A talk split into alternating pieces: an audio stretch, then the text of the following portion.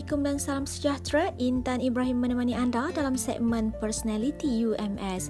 Terima kasih kerana memilih untuk mendengar Kampus Kita FM Suara Ilmiah Bestari.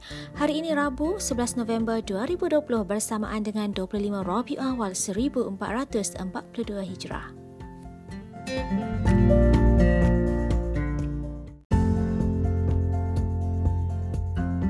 Berikut merupakan hebahan dari Universiti Malaysia Sabah. Sebuah perkongsian ilmu siri 3 Anjuran Fakulti Sains Sosial dan Kemanusiaan menampilkan Dr. Mat Said Yudin, pensyarah antropologi sosial dan sosiologi. Perkongsian ilmu ini diadakan pada 18 November 2020 jam 10 pagi di platform Webex.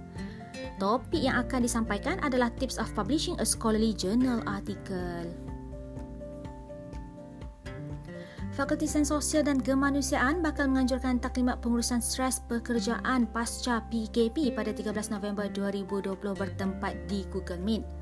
Ceramah ini disampaikan oleh Profesor Madya Teknologis Dr. Shamsul Bahari Shamsudin, pensyarah Fakulti Perubatan dan Sains Kesihatan UMS.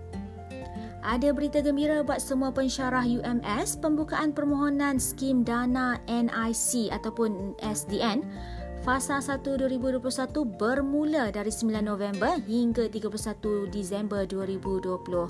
Garis panduan terkini SDN boleh dirujuk menerusi sistem maklumat PPI. Permohonan zakat bagi semester 1 2020-2021 telah dibuka sehingga 23 November 2020 oleh Pusat Islam Universiti Malaysia Sabah. Pelajar yang berminat boleh melayari sistem maklumat pelajar bersepadu ataupun SMPB.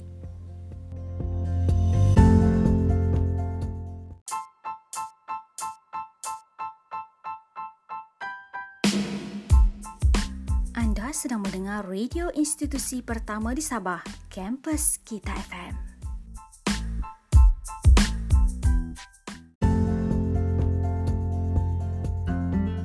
Makluman kepada semua ahli akademik UMS, jangan lupa untuk mengemaskini maklumat penerbitan anda bagi tahun 2020 ke dalam sistem SMPPI sehingga 30 November 2020. Anda boleh berhubung dengan pustakawan kita Juliza Romley.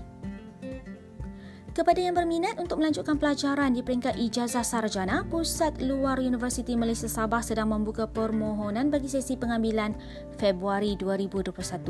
Tarikh tutup permohonan adalah pada 23 Disember 2020. Untuk keterangan lanjut boleh hubungi 010-835-2594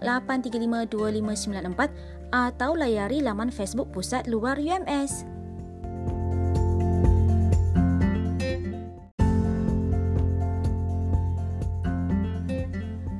Begitulah tadi hebahan semasa dari Universiti Malaysia Sabah. Anda semua masih ditemani oleh Intan Ibrahim dalam segmen Personality UMS.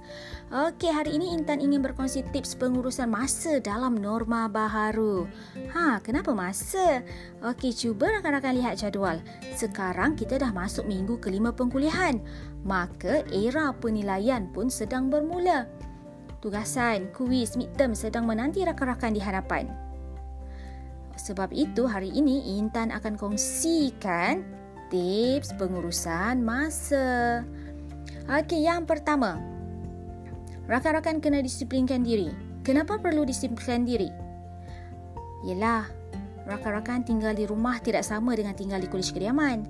Cabaran di kolej kediaman ni berlaku apabila ada rakan-rakan yang mengajak untuk menonton K-pop ataupun pergi tengok wayang, main bowling, karaoke, jalan-jalan ke sana kemari dengan hashtag bila lagi nak berjalan di negeri orang dan banyak lagi.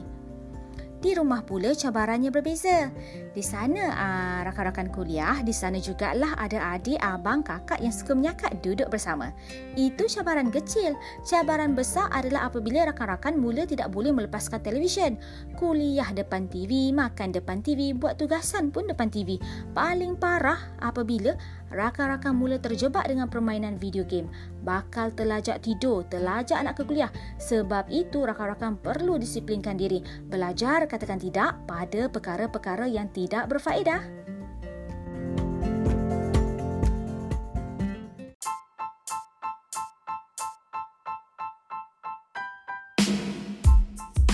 Anda sedang mendengar radio institusi pertama di Sabah, Kampus Kita FM.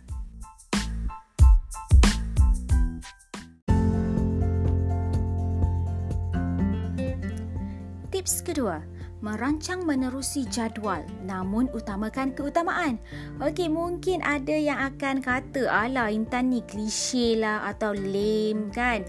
Namun percayalah, perancangan menerusi sistem penjadualan boleh membantu kita untuk mengurus masa. Membuat senarai berdasarkan keutamaan juga penting ya.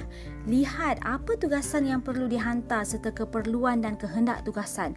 Ada tugasan yang memerlukan rakan-rakan untuk menunjukkan bakat, seperti pelajar-pelajar radio penerbitan 1, mereka sedang berusaha menyiapkan tugasan radio. Pelajar-pelajar ENG pula sedang sibuk membuat liputan berita. Maka penting untuk rakan-rakan menyediakan jadual macam Intan. Mana lagi jadual bersiaran, jadual penyidikan dan macam-macam jadual lagi kan. Jadi ingat tu, tips yang pertama tadi adalah disiplinkan diri, dan tips yang kedua merancang menerusi jadual. Okey, kita berhenti seketika untuk memberi laluan kepada pesanan ini.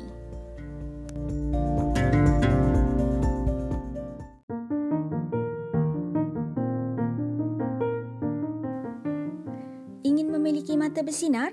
Caranya mudah sahaja. Tidur yang cukup boleh mengurangkan mata lesu, sembab dan pembentukan lingkaran gelap di sekeliling mata.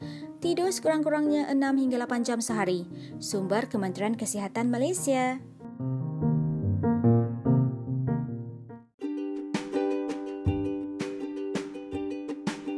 Tips penjagaan kesejahteraan kesihatan mental semasa pandemik COVID-19. Pertama, jaga kata-kata dan pertuturan.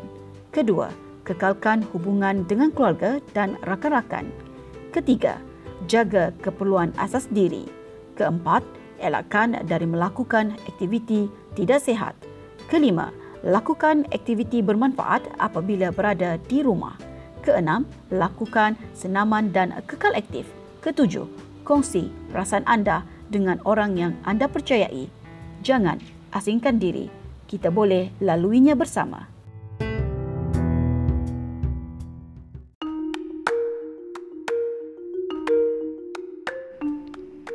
Kaedah melupuskan pelitup muka.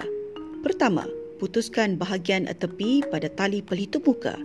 Kedua, lipat pelitup muka ke arah dalam dengan kemas dan ikat menggunakan tali yang telah putus. Ketiga, buang pelitup muka terpakai ke dalam tong sampah yang bertutup. Keempat, cuci tangan dengan air dan sabun selepas membuang pelitup muka. Pastikan anda melupus pelitup muka dengan betul. Jangan buang di merata-rata tempat bagi mengelakkan penjangkitan kepada orang lain.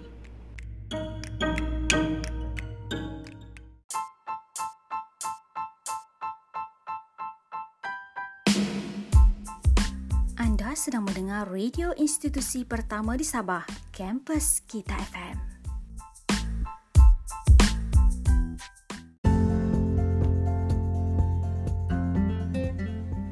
Terima kasih kerana masih mendengarkan kami di Kampus Kita FM. Intan Ibrahim sedang menemani anda. Okey, kita sambung lagi tips yang ketiga. Okey, tips yang ketiga, belajar untuk fokus dan katakan tidak pada trivia. Wow. Bagaimana nak fokus? Mulakan dengan telefon bimbit anda. Tetapkan telefon bimbit dalam mode senyap.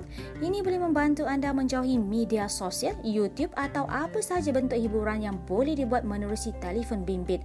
Bukan apa, di saat rakan-rakan kata nak rehat sekejap lah, tengok Instagram set lah, percayalah, tanpa rakan-rakan sedari, dari sekejap boleh jadi dah habis sejam rakan-rakan akses terhadap media sosial. Sekadar perkongsian dengan rakan-rakan, sehingga hari ini Intan sentiasa meletakkan telefon dalam mod senyap.